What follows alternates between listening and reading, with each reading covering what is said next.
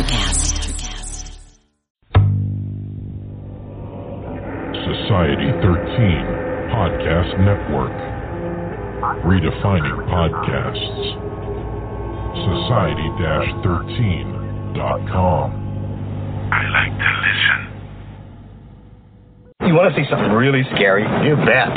Music, horror, art, politics. And overall badassery. Welcome to Kettle, whistle, radio. For Real. On Society 13 Network.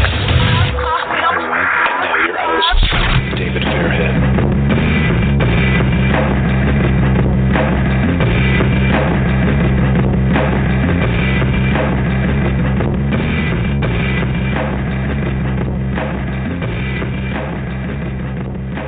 This is all we need to get to the planet Mars. Oh, quick, man. What is it? It's bubble up. What else? Stand by to bubble out. And who doesn't love a great piece of bubblegum that'll put you right into space? Well, the hour is upon us, and we have a very special guest. Johnny, can I call you Johnny? You may. Mr. Daggers. Um, so, you have this film. It's Noctambulist? Eh, eh, please explain to our our listeners out there that don't understand the films you make. The films I make, well, they were horror, and I'm kind of departing from that genre. But Noctambulist does have elements of horror in it. Noctambulist uh, means sleepwalker, so it revolves around a character by the name of Zella, who is going mad. I, I don't want to give too much of the storyline away. Um, Oh, it's full of tomfoolery, I must say. I, I, it, it, it's fantastic at the same time. But for God's sakes, who makes a movie like this now? Well, I got, I got bored with everything else.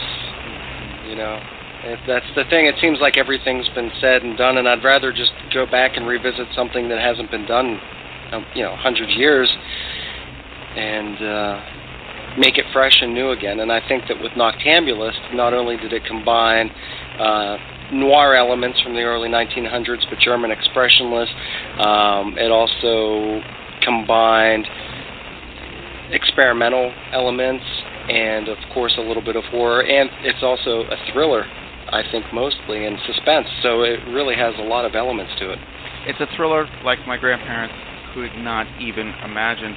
Uh, talk about your lies, cheating, and stealing. You make a twist as if you talked someone into believing a cow patty is an actual hamburger. that is correct we'll see about that. We'll see what people think. But honestly, uh, talkies are all the rage. What made you a silent film maker? Can I call you Mr. Daggers, by the way? you may All right, Johnny. Well, thank you. Explain. Well, I've always appreciated silent films, and in fact, going back to my first short film, Samhain Night Feast, which was black and white and had some Hitchcockian type noir elements to it, um, I really always wanted to move in the direction of making silent films, at least once, you know, in my career. And it was a matter of when I filmed Samhain Night Feast, that was on a fly. I had no previous training, had no idea what I was doing, and it literally took me six or seven years to get to the point that I learned my craft well enough that I could. Because horror is a very easy genre. No disrespect to horror filmmakers, but anyone will tell you. And Mr. Brian Coddington, who is an ex-partner of mine, he and I had this talk, and, and he said to me, you know, uh, regular on these airwaves, I must add. Yes, and he even told me back in the day when we were when I did Samhain, he said, you know, Johnny, horror is the easiest genre to learn how to do makeup and special effects, and also one of the easiest genres um, for a director to shoot. And so for me to, I think that it was needed, and, and you know, I am a horror fan, so I think that that was the right genre for me to get my start into. But it's never where I wanted to stay full time. I've always been a fan of early German expressionist films, as mentioned, uh, silent films, um, films like the original Cabinet of Dr. Caligari, Phantom Carriage, the original Nosferatu, The Silent Frankenstein.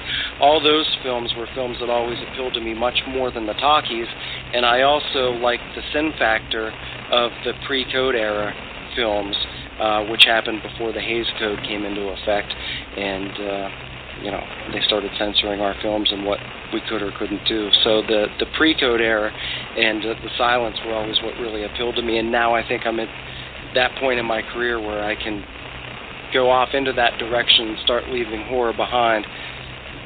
And that's what I, I did with Noctambulist. Creepy good stuff, but I gotta tell you, I don't want to hear about Mr. Daggers giving up on horror. What? Yeah, uh, I think a lot of it is just I need something fresh for me all the time that gets me excited. And, and with horror, there's there's just so much that's that's been done, and you you'll be probably dismayed to hear, and, and yet surprised. My next film that I'll be doing, which we're in the thralls of pre-production now, uh, is going to be a 1940s boxing film. So it's going to be completely void of any horror whatsoever. It's going to be more of a crime mob drama. Okay, you just opened up Pandora's box. Uh, what brought that on? I have always, I'm Irish. I've always been a huge fan you and admirer say. of uh, bare knuckle boxing. So that's something that's always intrigued me, and uh, I just thought that it would be a really great story to tell. And I milled it over for a few days, and then all of a sudden I started getting flooded with ideas for the script. And the more that came to me, the more excited I got about the the project. And I think that with Noctambulist not being a full-fledged horror film and more or less, uh, you know, a silent noir thriller, I think that it was a good transitional film to go into a film um, like my upcoming film, which is entitled Three Knocks and a Ring. And I wanted that title to have a very pulp title sound to it, um, as if you would pick up an old crime pulp novel. So I thought Three Knocks and the Ring had that tone to it. Well, hot dog, my brother. I gotta tell you, I am already looking forward to that. And now a message from our sponsor. Ladies, tired of drying your hair with the same old vacuum cleaner? Try Avon Shave brand new Beauty Locks portable hair dryer. It's smaller, it's faster, it's guaranteed to give you the hair you've always wanted in half the time. Beauty Locks is delicate and dainty, just like you. The dryer weighs only a pound and easily fits in your hand. Now that's beauty and convenience. With a speedy motor that will dry your hair in as little as 25 minutes, you can get gorgeous hair without falling behind schedule. Don't worry about the little ones or that pie in the oven. Thanks to an extra long extension cord, you can move around while primping your locks. Forget those long trips to the salon and no more waiting for hours under monster machines. Alvanche gives you an easy and speedy hairdo that will blow your man away. Get it now at your nearest Macy's. Yes, ladies, please. Blow your man. Away. Meat and cheese. Well, if that doesn't take the cake, we're back here with Mr. Johnny Daggers. Can I call you Johnny? You may. All right. So, Mr. Daggers, absolutely stellar performances. How did you motivate them cats in that film? That was a challenge. Being my first silent film, it was also a challenge for the actors in the film. Uh, the lead character is Stellan, who was played by Nicholas Nazario, and he's had some acting experience in the past, none of which were in silent. And Lauren Pill played the lead actress Zella, and she actually did have acting experience. She was, as a child, on Dawson's Creek. Get out. And she played the younger version of, I forget the main actress. I mean, wow, the shenanigans. Yes, so she had a great acting start being on Dawson's Creek, and also Nadia White, who is the uh, antagonist actress. She she's a she's one of my favorite actresses I've ever worked with. But and she is also an actress. She's worked in with a lot of Troma films. Uh, she's been in a lot of James Balsamo films. Who was in my last film, a documentary, Blood on the Reel. But uh, Nadia's best known. I, I'm, I'm Because familiar she's with a that, porn that star. film. I'm familiar with that film. So Nadia came from porn. Nicholas came from his regular. Uh, I think he did some colonial work, like on some TV shows, playing a colonial soldier. And then Lauren came from Dawson's Creek. So they all had some acting experience. The doctor, Dr. Krause, played by Tim Scott, he did not, but he had an amazing look. And so, what I tried to express to the actors is the fact that the film being silent really relied on body language. You had to tell the story through your body language more than anything. And um, they did a really, really great job.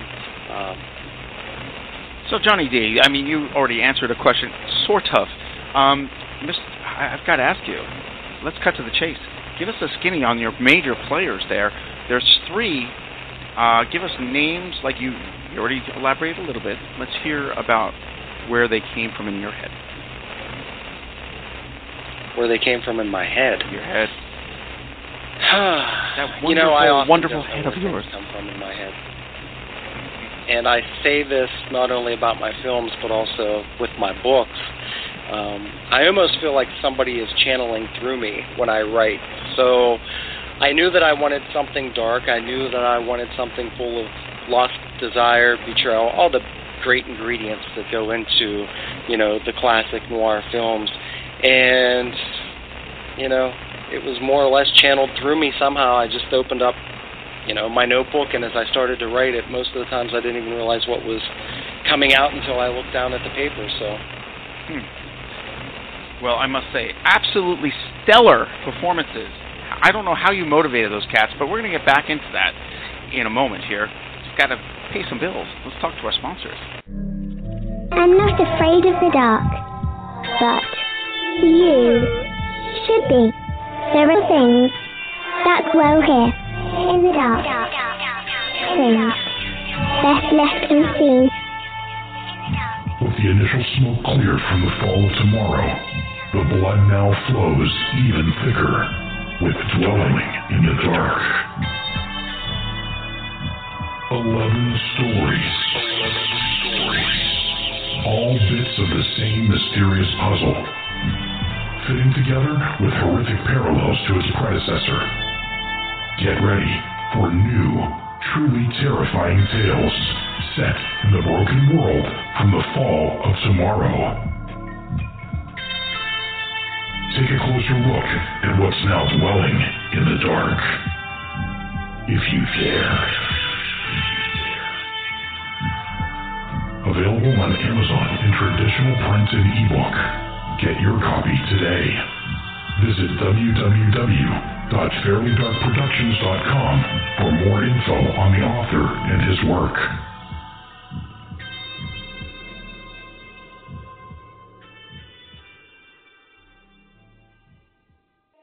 Still here?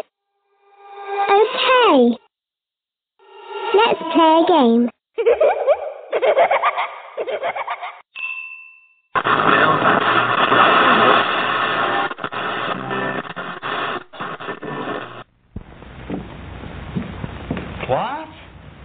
the coffee in the icebox?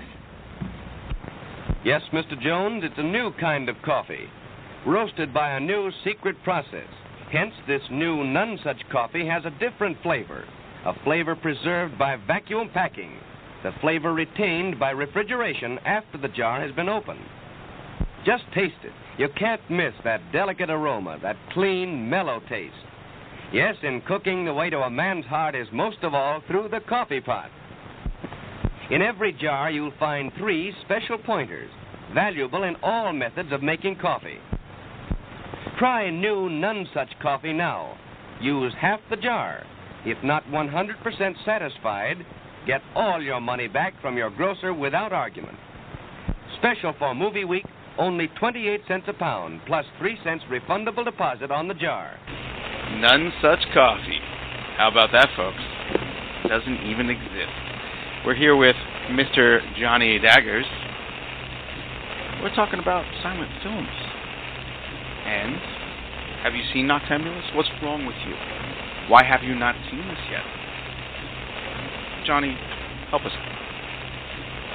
well, it hasn't been released yet, so Oh, Jesus Christ. hopefully no one has seen it. That means somebody would have pirated it. So. Uh, or it was sent as a promo. Hey, Mr. Daggers, let me. You've seen it because you've been privy to having an advanced press screening, but Bingo. Uh, yeah, shenanigans. I claim shenanigans. Um, uh, Mr. Daggers, I, I, again, can I call you John? I'm sorry, Mr. Daggers. Just what is a noctambulist in your eyes outside of the, def- the definition you gave us earlier? What were you shooting for in this film? Well, I wanted to blend the lines between reality and fantasy and madness. Where does sanity end Hmm. and where does insanity start? That's always been a topic that's appealed to me. And for someone that I, I know that when you film, it's all about respect for women, which is awesome. Uh, No filmmaker in history does that, especially a horror filmmaker. They do not respect women in film. So how do you still get these hotties? Yeah, I mean, with Nadia, as mentioned, she comes from a porn star background, and this was the first film that she was ever in where, uh, to quote her, this is the first film that I have ever been in where I haven't flashed my tits and then got killed. End quote. So, for me, I don't know that we can air that. Hey, hey, hey. Stop.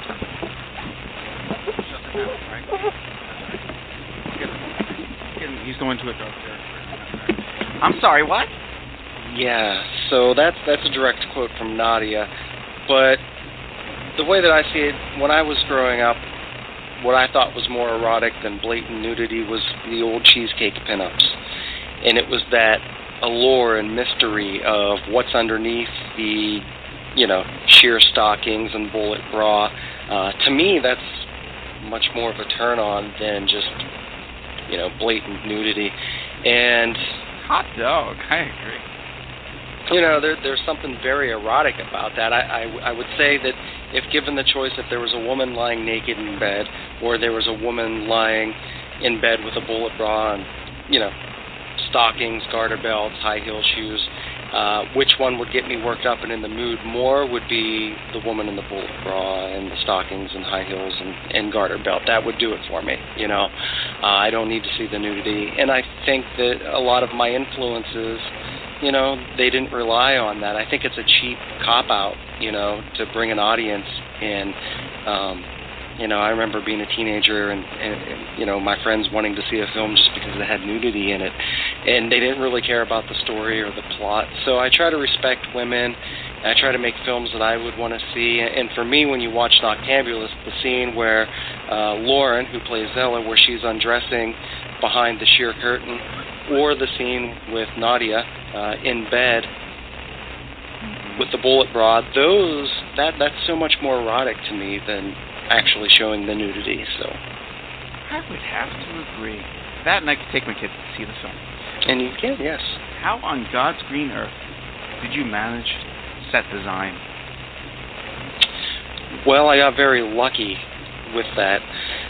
Initially, when we started Noctambulist, we had launched a crowdfunding campaign, and my makeup artist had reached out to some friends of hers who, as luck would have it, their entire house was furnished with 1920s antiquities. And they said, Well, you know, we're sorry, Buffy. Uh, Buffy Roman Fox was our makeup artist. She did an amazing job. But she, they, they, they told her, we said, we're sorry, Buffy, we don't have the money to donate to the crowd fund to help you get this film made. But what we do have that we can offer is our house with all of our antiquities. And so we we came by that very easily. It was amazing. And then it was a little bit of work trying to find somebody with a 1920s vehicle. Um, but we ended up finding a guy through a car club. I believe my one actor Ross had found the guy on a car club page, and we reached out to him, and he was just happy to have his car in the film. So there we landed the car, and um, you know we had everything else through Bonnie and Steve. Bonnie Shipley Pill and Steve Summerlin were the two owners of the house, and I'm very grateful for them. And they also did a lot of a lot of work behind the scenes, and also acted had some acting roles in the film as well. Well, I've seen some doll faces in my time, but not since Fay Wray have I seen knockouts like the skirts in your film. And I don't know if you had them in mind before you casted them. Did they fit the mold? Tell me. Yeah, I mean, filming nowadays, it was very important and, and, and almost difficult to find actresses and actors that fit the mold for that particular era. So, you know, I had to go through a lot of people, and you would see headshots, and from that you wouldn't be able to tell if they were heavily tattooed or not. And then you would get some more shots back from them, and they had full sleeves or gauged ears, and it just they obviously wouldn't work. And with Nadia, she was the only one in the film that had a visible tattoo, but it worked because she had a Sailor Girl tattoo on her back. Um, and a lot of people nowadays don't realize that in the early 20s, women of easy virtue often had tattoos. It's not a it's not a modern or current trend.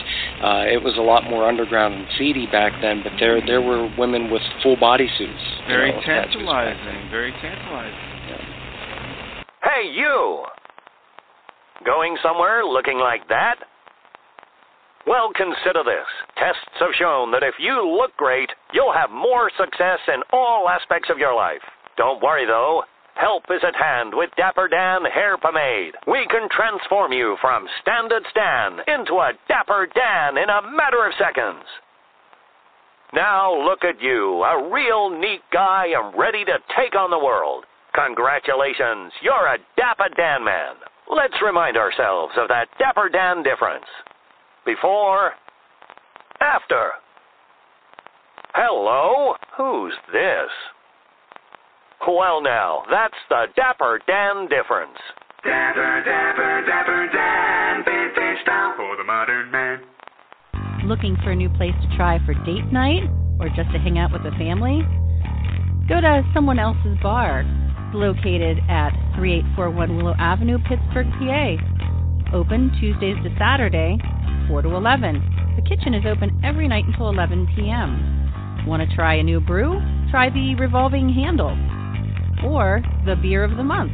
Food specials include Wing Sale Wednesday, 20% off of 6 or 12 wings, and free celery upon request. New items include the fish wrap, grilled fish, fresh cut fries, homemade coleslaw, and a, in a wrap with your choice of sauce. Or the delicious burger quesadilla, ground Angus beef, choice of cheese, lettuce, tomato, add on any topping you would to a burger. To see more specials, menu, and directions, go to www.someoneelsesbar.com. Someone Else's Bar. Food, drinks, candy. Why go anywhere else?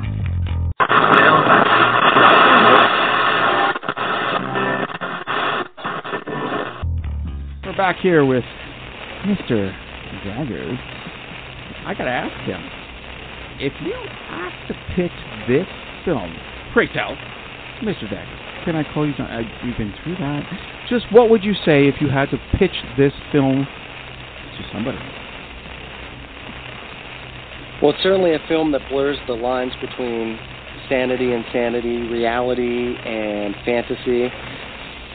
You know, it's it's really there's so much with you having seen the film. There are so many elements to this that you know, in your basic elevator pitch, it's damn near impossible to really convey, you know, in, in a quick synopsis of the film. You know, it's it's full of, you know, there's a lot of fantasy and thrillers and suspense and and horror and drama and lust, desire, passion. So I dare say facial expressions. They tell a story. they do. Yes. Some of the best directors use facial expressions. And I think you nailed it, my friend. Um, Well, thank you. Yeah, oh, oh. So, Mr. Deckers, is it intimidating doing a period piece such as this? No, not not for me. Really? And that that sounds quite arrogant, I suppose. Yeah, but it does right now. um, you know, ever since I started filmmaking, people have always told me that I've had a very European style of filmmaking about me, where I focus on the long shots. I don't do a lot of quick cuts like they do with films nowadays. So to be inspired by early 1900 German expressionist films, uh, you know, it has that European feel, and, and I believe that my style of directing and filmmaking, uh, making these types of films really allows my directing to shine because that that's what I've always loved, and that's one thing that I've always loved about Woody Allen films, and Yes. you know thank even you. Quentin. Thank you. Yeah, and I mean, you look at Quentin Tarantino, and you know he gets, you know, people don't like if you go back to Reservoir Dogs and the long shot at the very beginning when they were in the mm-hmm. restaurant, all having the conversation about tipping and this, that, and the other. You know, it's just a very long shot. But there's so much that can be done with those long shots, and I find them gorgeous. I'm the person that likes to pay attention to body language, whether or not the person, how the person's eyes move, or whether or not their eyebrows went up or down, and all the little subtle nuances that I think a lot of people nowadays uh, find boring because they want the explosions and uh, you know. So for me, making this film, I, I felt right at home, and I think that maybe that's one reason why it was. It's been so well received by the press that have seen it so far. So character, it's, it's character establishment is what you are good at, and that's what you're talking about when you talk about Tarantino. I don't know who that is. He's yet to be born. But um, what in tarnation brought this movie to begin with? Were you tired of the genre? Were you tired? Of, did you just want to make a silent film? Well, this like, is this is the type of film that I've wanted to make since Samhain Night Feast, but I just Mm. didn't have the experience under my belt to do it successfully. So everything that I've worked to up to this point led me, you know, and I don't want to sound, you know, I don't want to sound pompous or, or, however somebody wants to take it, but it's almost like with Noctambulist, anything else that Johnny Daggers released prior to this is, is dead. Like this is a new era of filmmaking for me because this, you know, quite frankly, Samhain Night Feast was never distributed worldwide. It was it won the Bastards of Horror Short Film Festival, and then Caustic, you know, never got distributed worldwide, and it never even officially got a director's uh, release because of certain problems with the original tapes and footage. So, and you know, Blood on the Reel was a documentary, so I don't even really count that because you know it was a documentary, and I was using a lot of archived footage. So this is really my first really big feature film with experience under my belt. Now knowing the ropes, and I, I consider this the really the new era for me. I don't so. Well, listen, my name is Dietrich Valhalla, and I appreciate what you do. Don't give up on the horror, my friend. Don't give up on that stuff. If I find something that is interesting that hasn't been done, then I'll, I'll come back to it. And most most honestly, it'll be with a, another black and white silent like Noctambulist. Um, you know, but it, for now, I want to branch off to you know three knocks in a ring for the next film, and uh, I've met some really good people in Maryland. Uh, Lee Dahl, who is also a filmmaker, and uh, he only lives roughly 10 minutes from me, and then uh, his partner Kate Jackson. They're both involved with the next film and helping out a lot with procuring locations and uh, you know coming up with all kinds of wonderful things to make Three Knocks in a Ring happen. So you know, another horror film can happen down the road, um, but again, it, it'll be more along the lines of Noctambulist, which is you know more or less a either an early German expressionist film or it even touches into parts of you know Hitchcock. So Yes, and you keep that up. Let me tell you, again, Dietrich Valhalla here. I collect dark things. I have a new book out. Check it out. Fiends of the Flesh. Yes. You can actually go to Amazon.com. That doesn't exist yet. It's amazing. And I'm just telling you now, our director friend here would really appreciate it. Fiends of the Flesh, www.fairlydarkproductions.com. That doesn't exist yet. And of course, www.society-13.com for all our shows. Hit me up on Twitter. I don't even know what that is. Johnny. I mean, Mr. Daggers. Where are you with that? Where do we find your stuff? Well, my last film, Blood on the Reel, The Guts Behind Indie Horror, is released worldwide through SGL Entertainment, who has not been born yet. Um, it's distributed through every major movie retailer, which hasn't been established yet Amazon, Best Buy, Barnes & Nobles, Target. I, too, also have a book, uh, Neverlasting, which was released through Burning Bulb Publishing, available in paperback, audiobook and Kindle, and that's available at Amazon or Barnes & Noble. And Noctambulist will also be released through SGL Entertainment, so it likewise will be released worldwide. And uh, my website, I just got a brand new website today. Um, Today? Looking into the future, uh, it is just officialjohnny.dagger.com.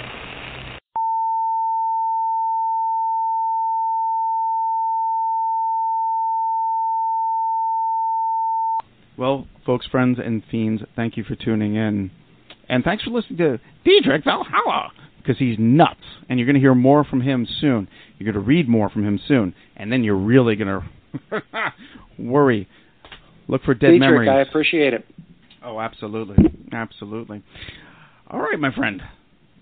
Thank you for being part of Kettle Whistle Radio once again. Thank you. All right. Good night, all. Bunch of jerks.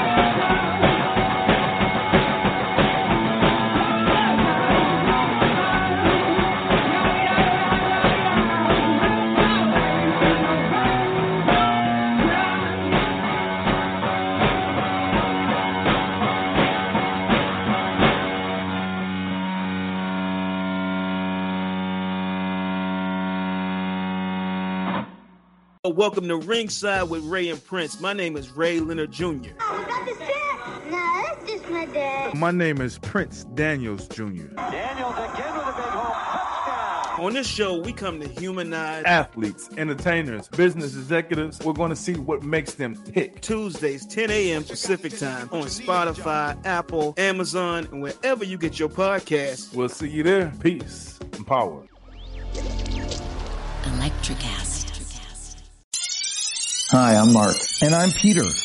We're the founders of Electrocast Media, bringing you great podcasts like Nightmare Road Stories, Tech Talk Revolution, and Bodacious Minds. Electrocast networks include Ruby for female empowerment, the Best Business Network, and GPN for geopolitics. We built this company to create community and amplify diverse voices, and we really appreciate your support. So, keep listening to Electrocast podcasts and hear the culture. Electricast. Electricast.